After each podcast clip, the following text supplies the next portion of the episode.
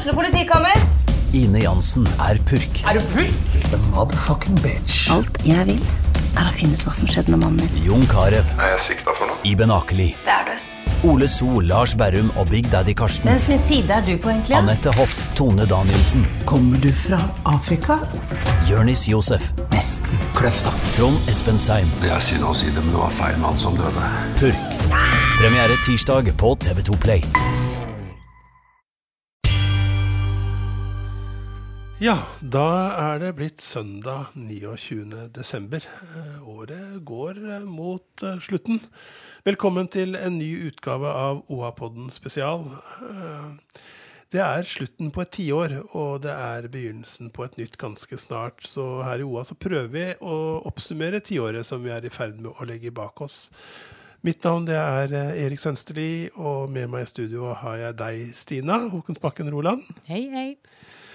Og vi er kommet til året 2016. Eh, vi har uh, bevega oss fort. eh, eh, fort. Åra flyg. ja, det, det, det gjør det. Mens 2016 det var eh, året da Donald Trump eh, ble valgt til eh, president i USA. Det var vel mannen vi ikke trodde skulle bli valgt. Det var jo det. Det var ingen som trodde det. Eh, egentlig er disse åra husker jeg litt tilbake som litt sånn mørke. Det ene eh, Det avhenger av hvordan du, hvordan du ser på det, da, men det har vært mye, mye diskusjon rundt Donald Trump, og han hadde jo ingen politisk erfaring. Det var, var jo som å sette en eh, journalist til å bygge, være snekker og bygge et hus. Eh, trodde vi. Storbritannia trakk seg ut av EU det året, og IS fortsatte å spre seg og utføre den verste terroren som var eh, tenkelig. Vi sa i går at eh, attentatet mot Charlie Hebdo var i 2016, Stina. Ja, det, Var faktisk i 2015. ja, det var det.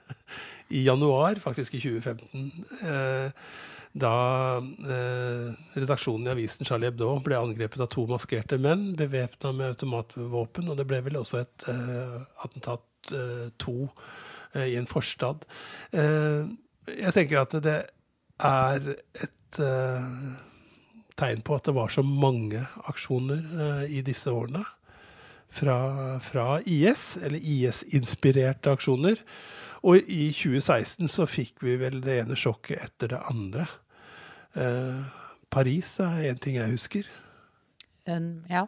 Eh, ja, det var flere der også. Eh, eh, vi hadde eh, vi hadde, Dette i NIS. Ja, vi hadde det i NIS. Jeg husker ikke hvem som var først av det, egentlig. Du, Det var, i NIS var på, på nasjonaldagen i Det- Frankrike. ja, det var på nasjonaldagen i 2016. Eh, 14. juni. Strandpromenaden. Um, 86 mennesker ble drept, faktisk. Deriblant flere barn.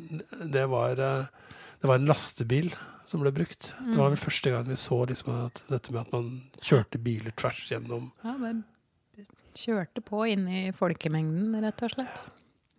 Siden skulle vi se det utført også i, eh, i eh, USA, blant annet, og flere andre steder. Stockholm. Det Eh, var i ja, et par år siden som jeg var på um, var i NIS, på strandpromenaden der.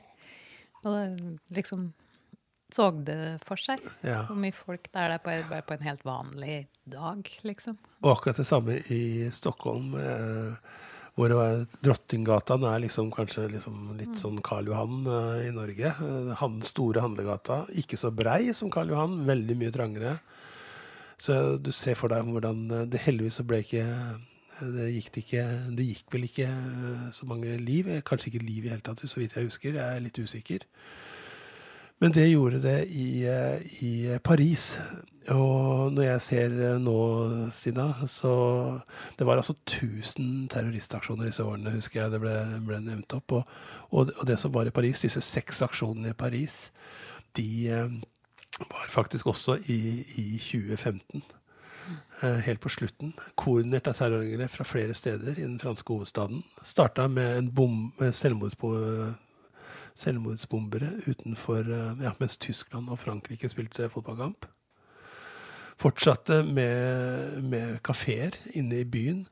Og dette som jeg eh, husker TV-bildene så godt fra dramaet på Bataclan, altså dette konsertstedet. Eh, Det er jo eh, Det er målet er jo å, å spre frykt. Og når det blir så, så tett, så Og det er jo fortsatt ganske nytt, heldigvis, eh, og sjeldent at det skjer i, i Europa her, da. Ja. Og, men det var Det satte en ny standard for liksom eh, terror og, og, og, utenforskap. Det var, altså, det var veldig mange fellestrekk mm, faktisk mellom bl.a. disse som gikk løs i, eh, mot Charlie Hebdo, og bakgrunnen og oppveksten til sånn som Anders Behring Breivik, som, som, som gikk eh, til angrepet her i 2011. Utenforskap er, eh, er stikkordet. Eh, mer enn religiøs overbevisning, eh, faktisk. Eh, men dette, dette førte altså faktisk til at eh, så, Ja, sånn som eh, ja, sagt Rakfiskfestivalen på Fagernes. Der satte man opp sperringer slik at ikke biler skulle kunne meie ned folket. Så Festival-Norge eh, lærte av disse terroraksjonene. Det er ganske spesielt. Ja. Det har jo ført med seg mye. Det, det ble jo flere som eh, gikk for norgesferie, på en måte. Og i nærere For det ble jo veldig tydelig at dette kunne skje på plasser som vi gjerne besøker. Mens her hjemme så um, ja, Det er flere ting vi husker der, men det er starten på en sak som både du og jeg eh, fikk mye med å gjøre etter hvert, eh, var eh, Som kanskje litt urettmessig fikk navnet Valdres-saken. Eh, eh, det var vel eh, Det var vel snarere at det var en at man var dit de hadde reist. Altså en 13 år gammel jente ble funnet død på, av avmagring på en hytte på Beitostølen nyttårsaften 2015. Mm. Uh, og uh, det var vel allerede et par dager senere som jentas mor ble sikta for å ha unnlatt å gi jenta nødvendig helsehjelp, da, eh, Stina. Ja, det Og det, det var litt sjokk på sjokk, liksom. Først at, at det er ei ung jente som blir, blir funnet i vårt distrikt. Og så eh, går det så kort tid til, til mora blir eh, på en måte holdt ansvarlig for det. Eh, ja. Det var vel første gang det hadde skjedd at en mor ble Ja. holdt ansvarlig for, for for anoreksi eller spiseforstyrrelser. Ja. Det er jo veldig spesielt. Det er jo, er jo en uh, veldig utbredt sykdom. Uh, både i Norge og i større i verden, for så vidt. Nei, så vidt vi har kunnet bringe på det rene, i hvert fall, så er det ikke tidligere sikte noen nære pårørende for ikke å gripe inn.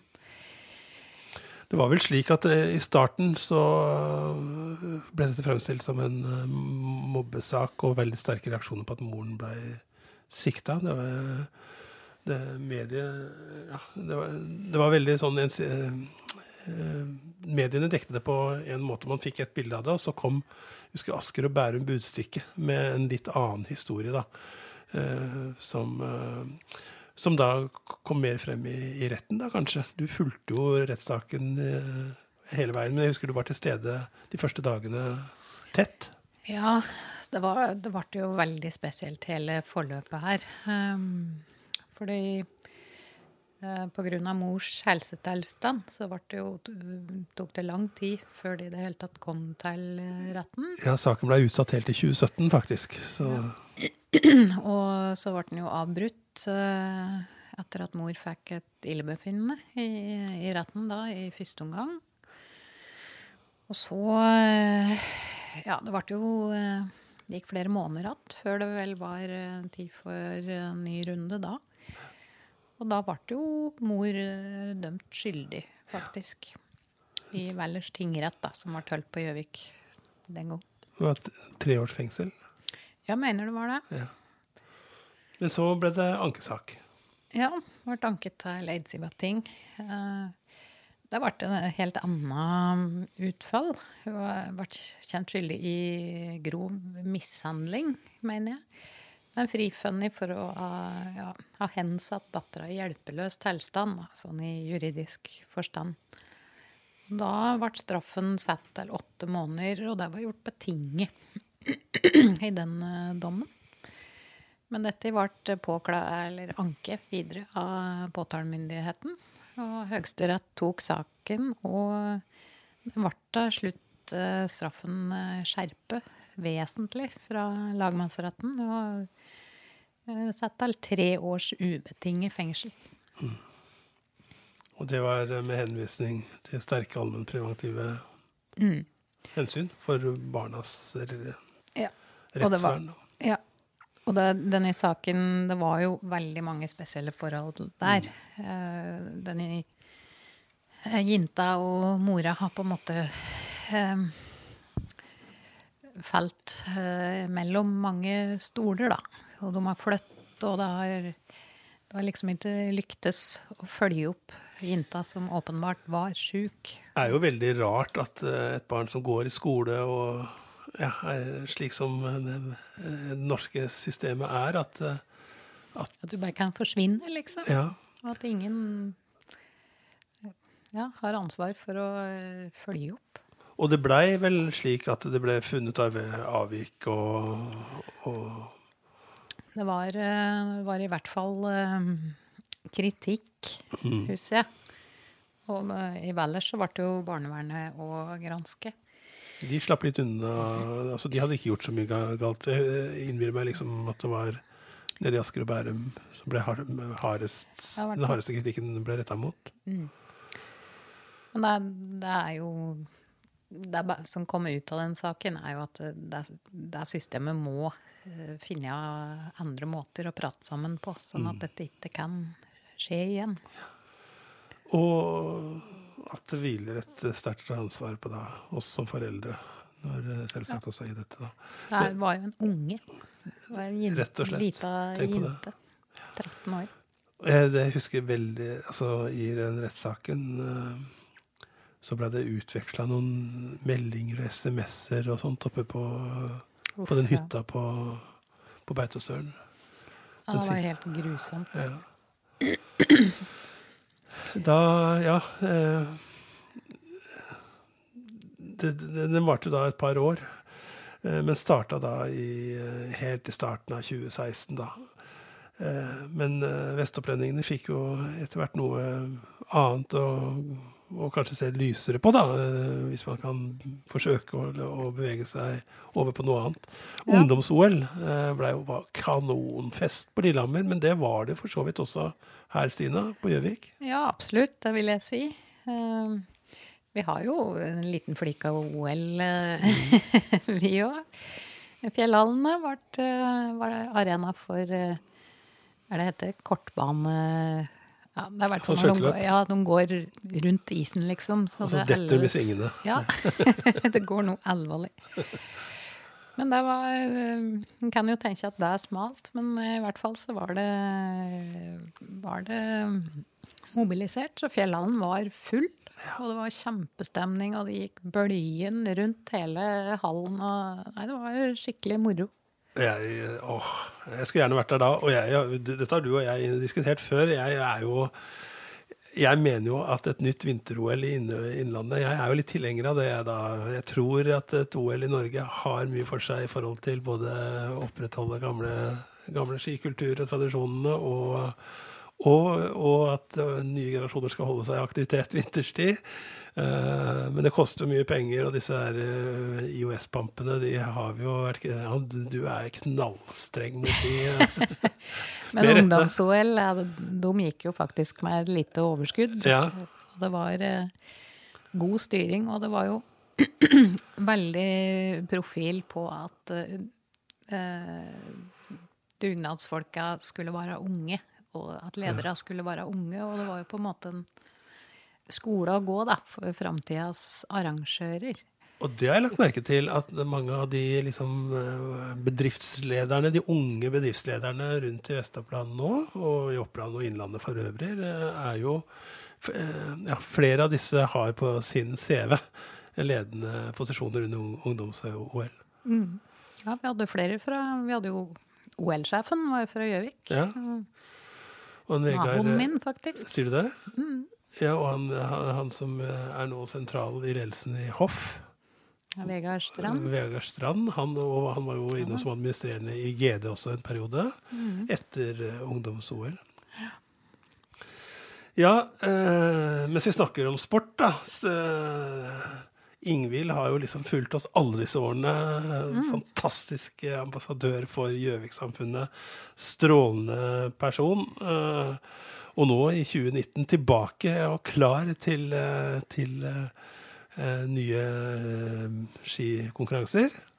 Nå avslører du kanskje at det ikke er Synda den Ja, det gjør Ai, ai, ai. Ja, Ja, ja. ja. ja.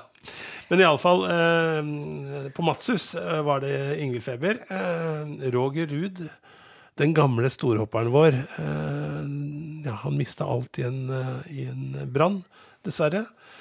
Eh, og heldigvis har vi fått med oss Roger Ruud eh, mange ganger seinere, eh, også som i sportssendinger i OA. Det var vekst i næringslivet. Neumann Aluminium tok igjen produksjon fra Kina, investerte 50 millioner i ny avdeling i Hunndalen. Og ja, XXL sa fra at de gjerne ville etablere seg i Gjøvik. Og det vakte og var jo starten på en svær strid, egentlig. Å, guri, ja. Det var jo den der store debatten om og hen det skulle være lov å etablere så digre butikker, da. Den, den har jo bølget att og fram, kan du si. Ja. Det, at det står noe på Kallerud der, det var ikke det var ikke garantert den gangen det idea første gang ble luftet. Um, og det var jo mange i sentrum i Gjøvik som var uh, bekymra. Det husker jeg fra da jeg kom i 2017-2018 når vi skrev om åpningen. At de var Det syntes at vi skrev litt mye om det. Om XXL. Om XXL, ja. Ja. Men ellers så, ja eh, Det var mareritt for eh, Obos-ligaen i 2016. Altså, nei, unnskyld, Raufoss i, i fotballen. Laget tapte 0-9 i juni. Storhopperen vår, Gangnes, han sleit med å komme tilbake etter nok en skade. Eh, Men 19 000 møtte skipladerne da den la til kai på sommeren. Det var sånn minutt-til-minutt-sending eh, på NRK. Og det var en eh, episk og helt fantastisk opplevelse, Stina. Ja, det var Og vi førte jo dette relativt tett, vi òg. Vi, vi må jo si det. Men da han kom til Gjøvik, så det var knallvær, og det var eh, Folk sto som sild i tynne. Jeg ser disse her eh, flotte oversiktsbildene med masse folk på brygga og eh, skiplaner som liksom stevner mot, eh, mot kai og det norske flagget. Og Det er virkelig, virkelig flott. Eh, ja, luftige planer om høybygg i Gjøvik med hybler og P-hus i Røverdalen som ble lansert. Ja, det er jo heller ikke i mål ennå. Nei. Skogen bugna av bær utpå høsten, har jeg skrevet. Og kampen starter for å få Farida til å bli denne unge jenta som Ja, eller starter og starter, skulle jeg si. Eh, ny runde, kanskje. Ja. ja det, den eh, den eh, saken om at denne jenta skulle få bli i Norge, og familien hennes, den gikk jo gjennom egentlig hele tiåret nesten. Eller iallfall store deler av, av det. Og vi fulgte det tett.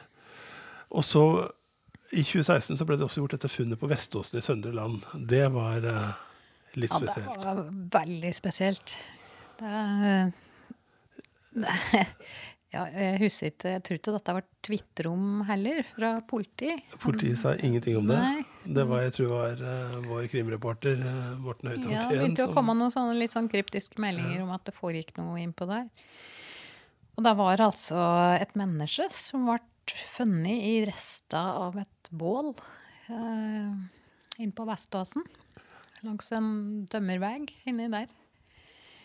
Eh, og dette Det ble jo nesten bare verre og verre jo mer vi fikk vite. Dette var en eh, lokal mann. Ja, dere. ja, så mange visste hvem han var. Og det viste seg etter hvert at han eh, Ja, han var, han var i live da han ble eh, påtent. Og dette, ja, dette lå jo over bygda, sjølsagt. Mm. En av dems eh, blir drept, og det- politiet beskrev det som en ren henrettelse. Og det var, tok tid før noen ble tatt, ikke sant? Ja, det tok eh, Ja, dette var i september. Um, november. Så ble eh, tre personer eh, pågrepet og sikte i saken. Lokale dom òg. Eller Ja. tre. Og øh, rettssaken den kom opp i 2017, husker jeg, etter at jeg kom til Oppland Arbeiderblad. For i 2017, så hvis vi beveger oss dit nå, øh, ute i den store verden, så blir Donald Trump innsatt som øh, USAs president. Og kanskje noen husker eh, FM-båndet, eller FN. Toten Radio kjører jo på det fortsatt. Eh, Vi har samarbeid med dem eh, når vi sender fotballkamper. Men DAB tok over til store protester. Og så ble vi kjent med fjellet Mannen, og etter hvert også Lillemann. Lillemann. Ja. Veslemannen. Veslemannen. Ja. Eh, Gud og middag vært med veslemann. alle satte opp eh, kameraer og Det var liksom ja, Det skjedde jo da i sommer, bare nå, eller rett etter vi faktisk kjørte forbi der på ferie. Eh, eh, det var jo litt eh, Antagelig altså, det, litt puslete. men, men alvorlig nok, og antagelig en vanvittig lettelse for de som bodde under, eh, under trusselen fra dette fjellet. Ja, som har evakuert 18 ganger. 18 ganger, minst. Jeg bare, før, vi het Lockheed i 2016, så var jeg må Ja. bare nevne Knut Anders Sørum. Ja, eh, Stjernekamp. herlighet. Herlighet. Det var stort, det òg, da. Jeg husker spesielt en opera Ja, ja, ja. Ja, Da satt jeg på ei hytte oppe på Nordseter sammen med redaktør Kristian Skulderud i eh, GD, faktisk. Han hadde spist middag. Så han måtte ha, ha med seg Sørum. ja. Jeg hadde jo ikke fulgt dette så veldig nøye, da. Men jeg husker jeg ble helt satt ut av den eh, fremførelsen han hadde. Det var stort. Ja, det var stort. Eh, men da er vi liksom litt over på 2017. Før vi gir oss med de store tingene. Jeg, Therese Johaug ble utestengt for doping. Det var jo også litt av en, eh, av en eh, Ja, historie. Sjokkbølger. Det var sjokkbølger. En leppepomade, eller en leppesalve som, som tok Som satte en stopper for henne. Og utrolig forskjellig dekning av norske og svenske medier. Jeg hadde jo jobba tre år i Sverige og snakka med mine kolleger der. Det er veldig merkelig hvordan det kan bli Kanskje sette spørsmål til hvordan vi dekker ting av og til. Um, skam, husker jeg. Jeg har fortsatt ikke sett Skam. jeg. Har du ikke sett Skam? Nei, men jeg skjønner at i hvert fall den eldste datteren min har sett den, så jeg, må få sett den nå. Ja, det, jeg husker at jeg ble helt, uh, helt uh, virvla inn i den eh, verden og fulgte, fulgte liksom disse ungdommenes eh, liv. Og selv om dette var da eh, i nåtid, med sosiale medier og alt sånt noe, så, så, så ga den jo også vi som var litt voksne og hadde etter hvert barn som var passert den alderen, da. litt sånn déjà vu til egen ungdom faktisk også. Så øh, den var fantastisk. Og metoo ble for første gang kjent som begrep. Den kommer vi tilbake til etter hvert, fordi den tok også, ble en, en viktig del for OA. Eh, ja, jeg husker 2017 fordi det var året da barnevernet virkelig kom i krise. Åtte av ti saker som ble undersøkt i nordre land, eh, fant man lovbrudd i. Det var et sjokk, og ble kostbart eh, Ja, det ble kostbart og sjokkerende for, for alle kommuner i, i regionen, egentlig. Men spesielt da Nordland, som, som de første meldingene kom på.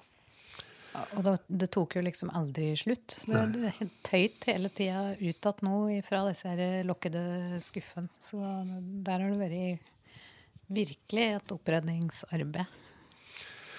Jeg husker at rådmannen gikk ut og sa at Gjøvik ikke vokste fort nok. Vi skulle ha 33 333 innbyggere innen et eh, bestemt år. Eh, og vi lå litt etter det. Eh, nye Hunton på gjør vi fortsatt. Ja, vi gjør det. Nye Hunton på Skjerva skulle gi 40-60 arbeidsplasser. Og så husker jeg at eh, en mammagjeng ute på Biri redda 17. mai det året. Um, og så ble Lena Marie Fossen kjent for iallfall meg for første gang. Lene. Lene, unnskyld. Lene Marie Fossen. Og du gjorde en stor lørdagsartikkel på henne som, eh, som ble vel en av de sterkeste feature-reportasjene våre det året, Stina. Du, hvordan var det møtet med Hun gikk jo bort tragisk nå Mm. 22. oktober. Nei, det ehm, Vi møtte jo henne i Oslo, uh, i studio hos uh, Morten Krogvold. Som tok henne veldig inn under sine armer og, og løfta fram uh, bl.a. i forberedelse til den Northern Lights, tror jeg den het. Den der årlige internasjonale fotofestivalen i, i nord. Så dette var i forbindelse med forarbeidet til den. For hun eh, Ja, vi kjenner, mange kjenner jo historien hennes. Hun eh, hadde alvorlige spiseforstyrrelser. eh, hadde- Fra hun var ti år? Fra hun var ti år. Uh, hun har forklart til meg at hun, hun ville stoppe tida. Hun ville ikke bli eldre. Hun ville ikke få alle de utfordringene som, som jeg skjønte ville følge med det å bli eldre. Så hun slutta å gjete. Men så oppdaga jo det òg den sammenhengen, på en måte, da, med at du kunne stoppe tida med kamera. Uh, så jeg så har brukt det kameraet. Og um, hun har tatt noen helt fantastiske portretter, og hun er jo sjøllært. Uh, hun var, uh, var på ei årlig reise til uh, Hellas, pleide å være, og, og tok veldig mange portretter der. Men så eh, gjennombruddet, da. Det bildet som var til denne utstillingen, det var når jeg hadde eh, vendt linsa mot seg sjøl. Det var sjølportretter. Hun var, var, jeg var veldig opptatt av lys. Hun hadde funnet et eh, gammelt eh, barnehjem eh, forlatt på Lesvos, tror jeg det var. Og tok bilder inni der. Og, og det, det, alle som har sett det bildet, kjenner jo Ja, det er veldig spesiell stemning i det bildet. Men hun, hun så sjøl at det bildet trengte et menneske. Og da brukte hun seg sjøl. Og det, det ble utrolig sterkt. Og nå blir eh, livet hennes en film. Eh, Den er ferdig. Den har premiere, jeg tror det er førpremiere for familie og venner i Oslo nå 12.1. Og så er det kinopremiere landet over 17. januar. Selvportrett heter den. Den er lagd av eh, Margaret Olin, den kjente norske filmskaperen. blant annet. Blant annet det er flere andre. Eh, Høgseth og en, en fotokunstvenn som også har vært veldig sentral i det. Jeg husker ikke navnet på. Ja, eh, jeg husker Espen Wallin, tror jeg det var, Ja. som, som var med henne til Lesvos òg. Som satt på en del uh, videoopptak Ja. før uh, Olin kom inn i bildet. Og det blir uh, kunstbok nå. Uh, og det blir uh, Musikken til filmen skal gis ut. Der er hun uh, Susanne Sundfør. Ja, ikke sant? Eh, og hun gikk altså bort rett etter at hun hadde fått sett eh, det endelige resultatet eh, i oktober. Og Hanne Krogh var en av de som sang, sang i hennes begravelse, som veldig mange var til stede i da. Det var, var virkelig en bemerkelsesverdig dame. Og, eh, jeg skrev den saken om at, eh, at hun hadde gått bort. Og da, da satt jeg og gret, faktisk, da jeg skrev den. Eh, Du skulle fått høre meg lenger. Det er mye vi husker fra 2017. Eh, mange som bodde på Østre Toten og på Hadeland, husker det spesielt for eh, eh, ulven. Den to år gamle tispa som hadde forvilla seg til Norge fra Sverige. Og som drepte ja, jeg tror det var over 400 sauer den våren og sommeren.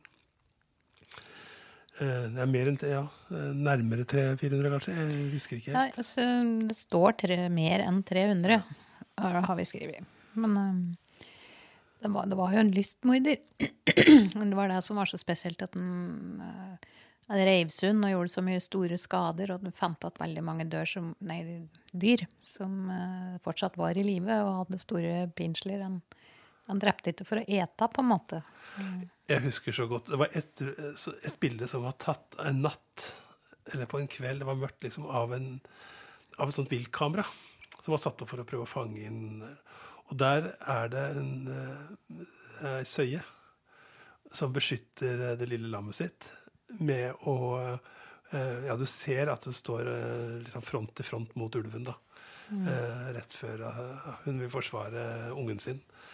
Um, ja, mange bønder var med og, og forsøke å finne igjen dyra. Og det var mange jegere som var med og forsøkte å ta og finne ulven.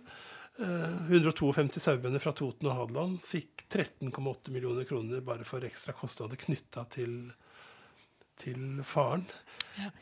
Dette ble jo den første Første tapa ble meldt inn i starten av juni det året, mener jeg. Og eh, det var, det var jo ikke så mye sau som var satt ut eh, da. Det var jo, jeg tror det var totalt 13 000 sau jeg, som ikke ble sendt på beite. Den, Eller utmarksbeite, i hvert fall. Den uh, sommeren. Men det er jo ikke alle som kan ha, eller har den muligheten hjemme til å ha så mye sau gående på hjemmebeite. Så um, jeg, jeg husker at det var um, Ja, det, det var uh, veldig mye snakk om, om ulv den, uh, den uh, Og det var jo spørsmål om det var flere enn én, fordi det var så innmari store tapstall. Og jeg husker at landbruksministeren kom, og så husker jeg at Erna, statsministeren sjøl, kom i helikopter for å ta Ja, for å vise, vise solidaritet eller forståelse, og, og sette seg inn i situasjonen og hva slags tiltak man kunne gjøre mot, mot disse tapene. Ja, det var ulven. her på Gjøvik så skjøt boligprisen i været. Uh, blei vel sånn etter hvert. Du har skrevet flere ganger om det. At det var bare eldre som kunne flytte inn i alle disse nye leilighetene på- Gjøvik, eh, Stina. Uh, kongefamilien hadde jubileumsfeiring.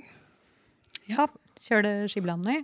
Ja, og lo godt da de fikk eh, oppleve urbane totningers eh, eh, Ja, eh, når de var Han har jo en ubeskrivelig eh, fremførelse av kongen. Ja, Han- han kjørte parodi på kongen, gjorde han ikke? jo, han gjorde det. Ja.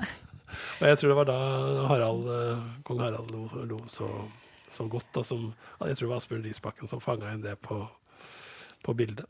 Da var jeg på vakthuset. Eh, ja, eh, et, et svært dårlig valg for, uh, for Arbeiderpartiet. Den Ja, det er stortingsvalg det året, ikke det? Jo, det, er nytt, det, stemmer. Og Douglas Adam, Adam Douglas vant Stjernekamp. Martin Andresen og Skeida Lane Hov. Det husker jeg. Lageret i vår. Lageret. Sentrallageret. De hadde jo lovet satsing og ekspansjon, og ja, lokalpolitikerne hadde vel gjort alt de kunne i Søndre Land for å legge til rette for dem. De etablerte seg vel tidlig da, i dette tiåret, men der var det slutt. Matsus ble kjøpt opp av USA-fond, og så husker jeg resten fra, fra det året, så husker jeg den Sion-demonstrasjonen. Eh, det husker vel du også, Stine? Ja. Eh, Men jeg var ikke der. Du var der. Ja, jeg var der. Det var eh, Vi begynte med Altså, det, de hadde varsla sin ankomst. Eh, 700 demonstranter altså hadde meldt på Facebook at de skulle, skulle varsle motdemonstrasjoner og motaksjoner.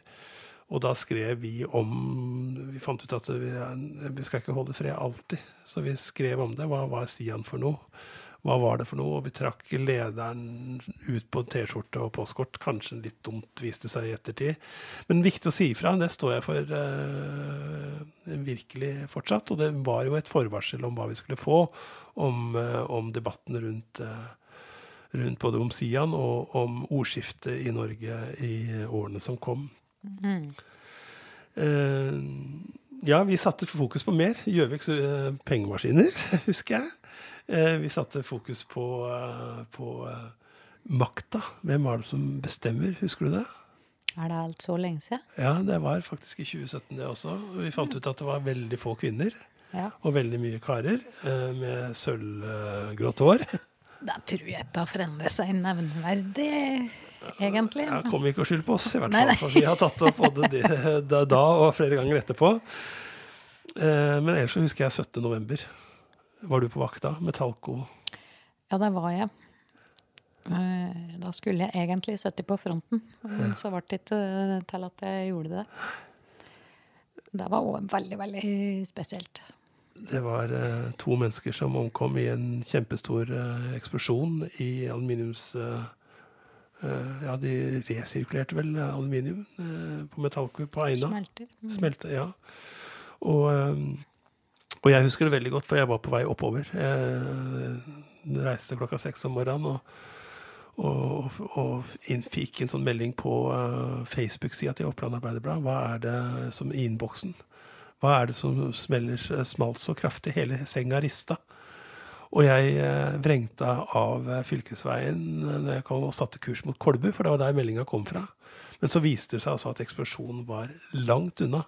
Andre sida. På andre sida, faktisk. Og så, så voldsomt smalt det der. Og det gikk, eh, det gikk jo en stund før vi fikk egen fotograf ut dit, fordi det ble jo naturlig nok sperra av og, og slike ting. Men jeg husker at eh, vi fikk tilsendt en video veldig tidlig fra en som, eh, som tilfeldigvis kjørte forbi der rett etter det smalt. Og, og bare å se det i bilden, det var jo voldsomme flammer. Eh, Da, da skjønte vi at dette var noe veldig alvorlig. Enorme ødeleggelser der på det området. Og rart å tenke på, det var en skole som ikke var så langt unna. Der ble de sendt hjem. Og det var en rar stemning i Eina. eh, Den bensinstasjonen som på mange måter er en liten sånn møteplass og, og viktig sted. Der, eh, der var det helt spesiell stemning når jeg oppsøkte den, eh, den eh, morgenen.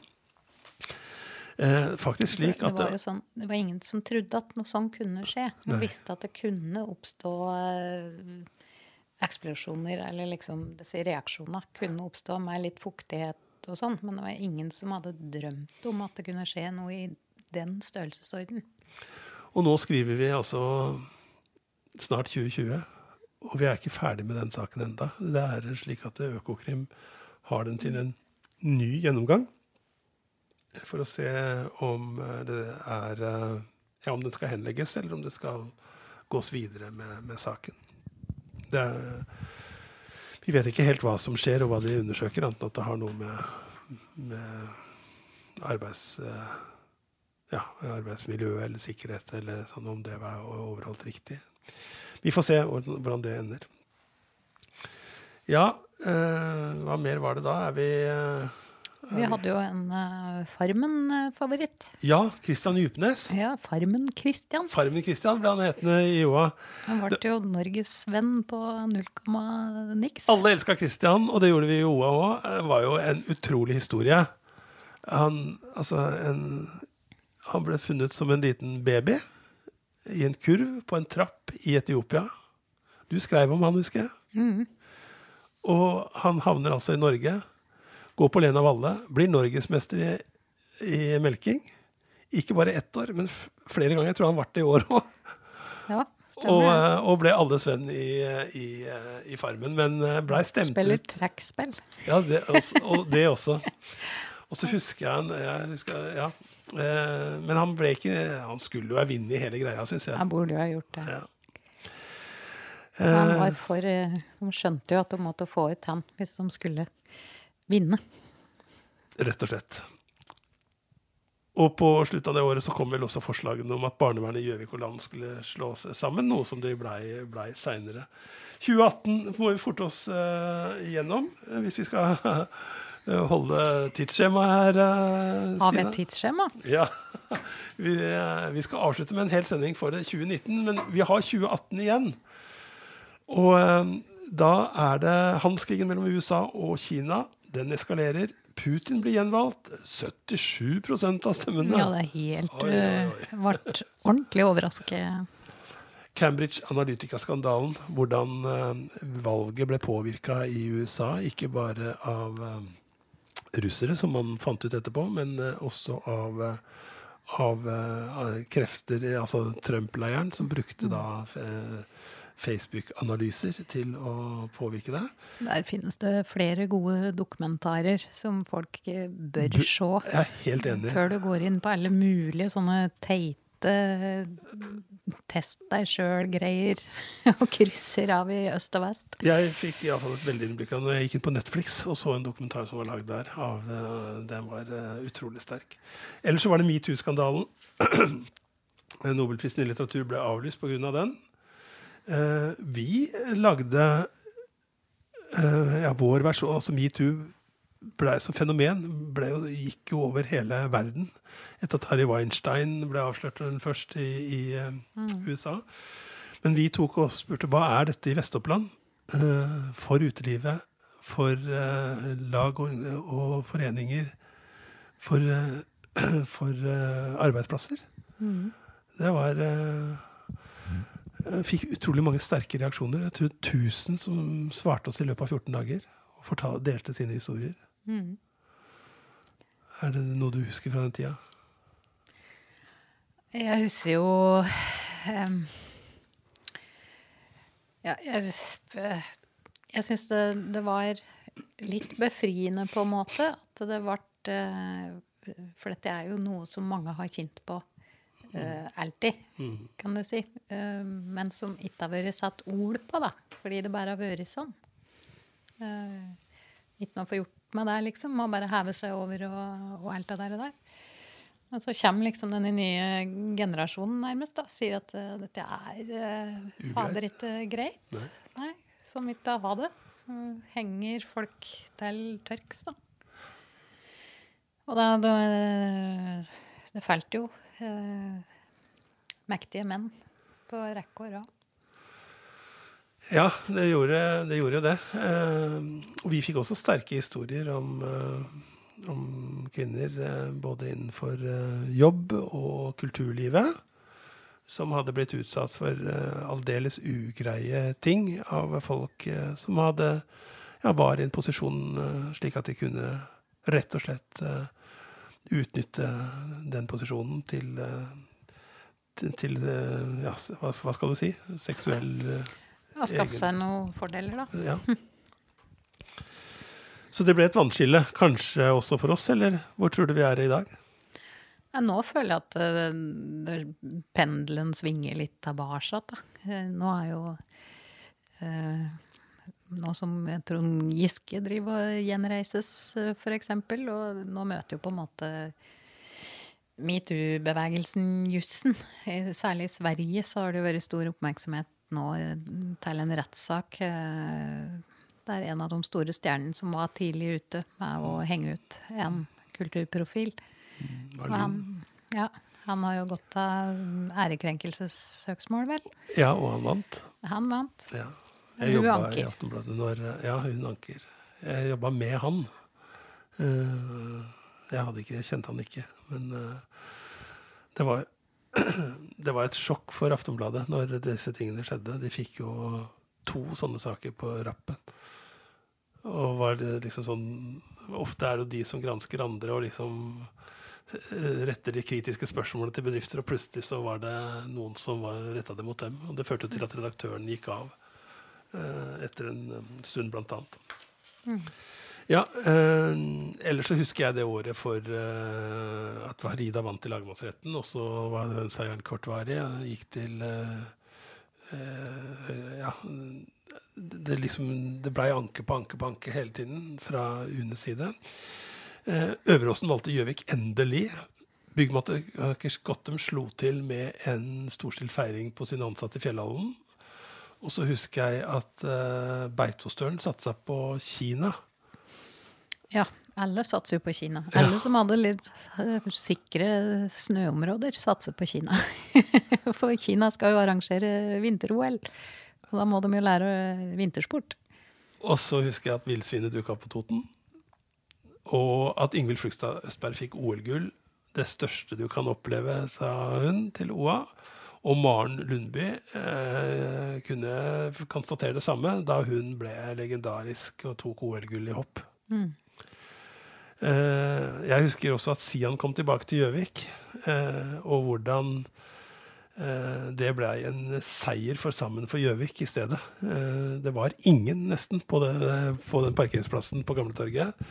Mens det var fullt på Gjøvik gård, hvor Linn Therese og Lene Myhrvold, søskenparet, og Ingrid Tønseth Myhr eh, ja, var veldig ildsjelene, de som sto i bresjen iallfall for den kollektive innsatsen for å ikke stoppe ytringsfrihet, men for å vise hva man eh, sto for i Gjøvik-samfunnet. Det var en fantastisk eh, manifestasjon, syns jeg. Hvor Gjøvik viste Norge hvordan det skulle gjøres. Varmerekord, ekstremtørke. Husker du det? Ja. Det var knusktørt, altså. Det var tørt, men for, for eh, en som ikke driver med landbruk, da, så var det en deilig sommer. Men for bøndene så var det krise. Ja, Eh, ja. krisepakke til bøndene på 525 millioner kroner. Eh, verste tørkesommeren siden 1947. Vi skrev side opp og side ned. Eh, kornlagre, reservelagre av såkorn ble brukt eh, opp etter eh, sommeren, og vi begynte å snakke om matproduksjon og matsikkerhet igjen i Norge. Det var lenge siden. Og året før så hadde det jo vært motsatt. Da var det jo regn. Styrtregn og flom. Ikke sant? Og så husker jeg eh, førerløse bussen, som fikk mye tyn fordi det ble en fiasko. Selv om jeg mener at det er jo sånt Gjøvik, det teknosamfunnet vi skal Ja, vi skal ikke være sist i rekka på det, men det ble vel ikke noen eh, stor suksess. Men du prøvde den bussen, du. Jeg har kjørt den førerløse bussen. Det, Hvordan var det? da meldte jeg meg kjempefrivillig til å gjøre. Da han kom til Gjøvik, da, da skulle vi Det var på, på campus, sjølsagt, og på Kallerud. Skulle gå fra hovedbygget på NTNU der og litt bortover, og så skulle hun snu igjen tilbake. Og det var Du har jo litt sånn science fiction-tanker, selvfølgelig, om den nye teknologien og sånn. Det var jo Han var jo ikke veldig flott, men det Så eh, fungerte. ja. Og så gikk han i 11 km i timen som toppfart. Du kunne jogge litt lett etter den. Kunne ha gått ifra han. Men det var god stemning, og det- fungerte att og fram. Men da, var han, da hadde han med seg en tekniker som sto og passte på, liksom. Ja, var det han som kom fra Frankrike? Var det Ja. ikke hver gang det var noe, så måtte en hentes fra Frankrike? Ja da, det var det, vet du. Han fikk, men, han fikk kanskje mye tyn. Ja, men det var jo veldig eh, Han ble jo sett på en måte i trafikk nede i mm, sentrum. Skulle gå fra Fjellhallen og rundt Ja. og tilbake. Og da ble det jo rabalder, sjølsagt, for den ble sperra for noen parkeringsplasser Det var sånn. noen butikkfolk som ble forbanna da. Ja. Og det var, det var jo Det ble jo testet fordi denne teknologien kommer, ikke sant, og skal testes ut. Men så var det det mekaniske som tok knekken på det, rett og slett. Det, det var, ikke sant? Det var det det var. Ja, Ja. for teknikken fungerte, men girkassa røyk. Ja. Gang på gang på gang. Så eh, sånn ble det med det. Men det, gikk i Oslo og flere andre steder seinere. Og eh, fikk ikke så hard medfart der som han eh, Ja, jeg husker iallfall at han fikk litt medfart da. Ja, vi elsker jo sånne latterliggjøringsting. Ja, er det kanskje en av de egenskapene jeg, som vi snakker om, iallfall at vi angivelig har, som kanskje ikke er alltid så Jeg syns det skal være ja, vi, er, vi er fort Jeg har iallfall lært av, av dere at dere sier at det er fort vekk eh, litt kritiske. Men, men. Uh, ja, ellers så, så uh, Vi satte masse fokus på Gjøvik som studentby. Sentrumsparkering, miljø og homofobien husker jeg ble en sånn, sånn debatt etter forbydebatten vår. Uh, Ja, stemmer det. ja, Andreas han, eh, som, som hadde veldig sterkt innlegg om sin oppvekst i Snertingdalen, husker jeg. Og så ble Aurora Eindal eh, og han eh, Sean eh, Bartlett. Bartlett, de nye stjernene i, i sommerslagere der den sommeren. Og Ivar Oddnes eh, gikk bort.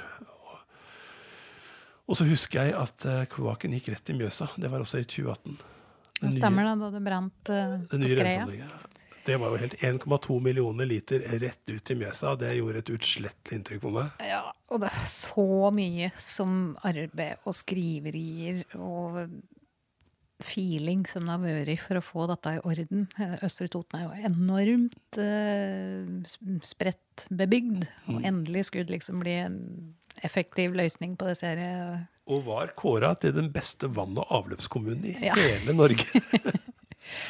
Så kvarter før alt dette her var ferdig, så brant hele Ja, det er utrolig tragisk. Utrolig tragisk. Men Mjøsa var stor og tok uh, imot.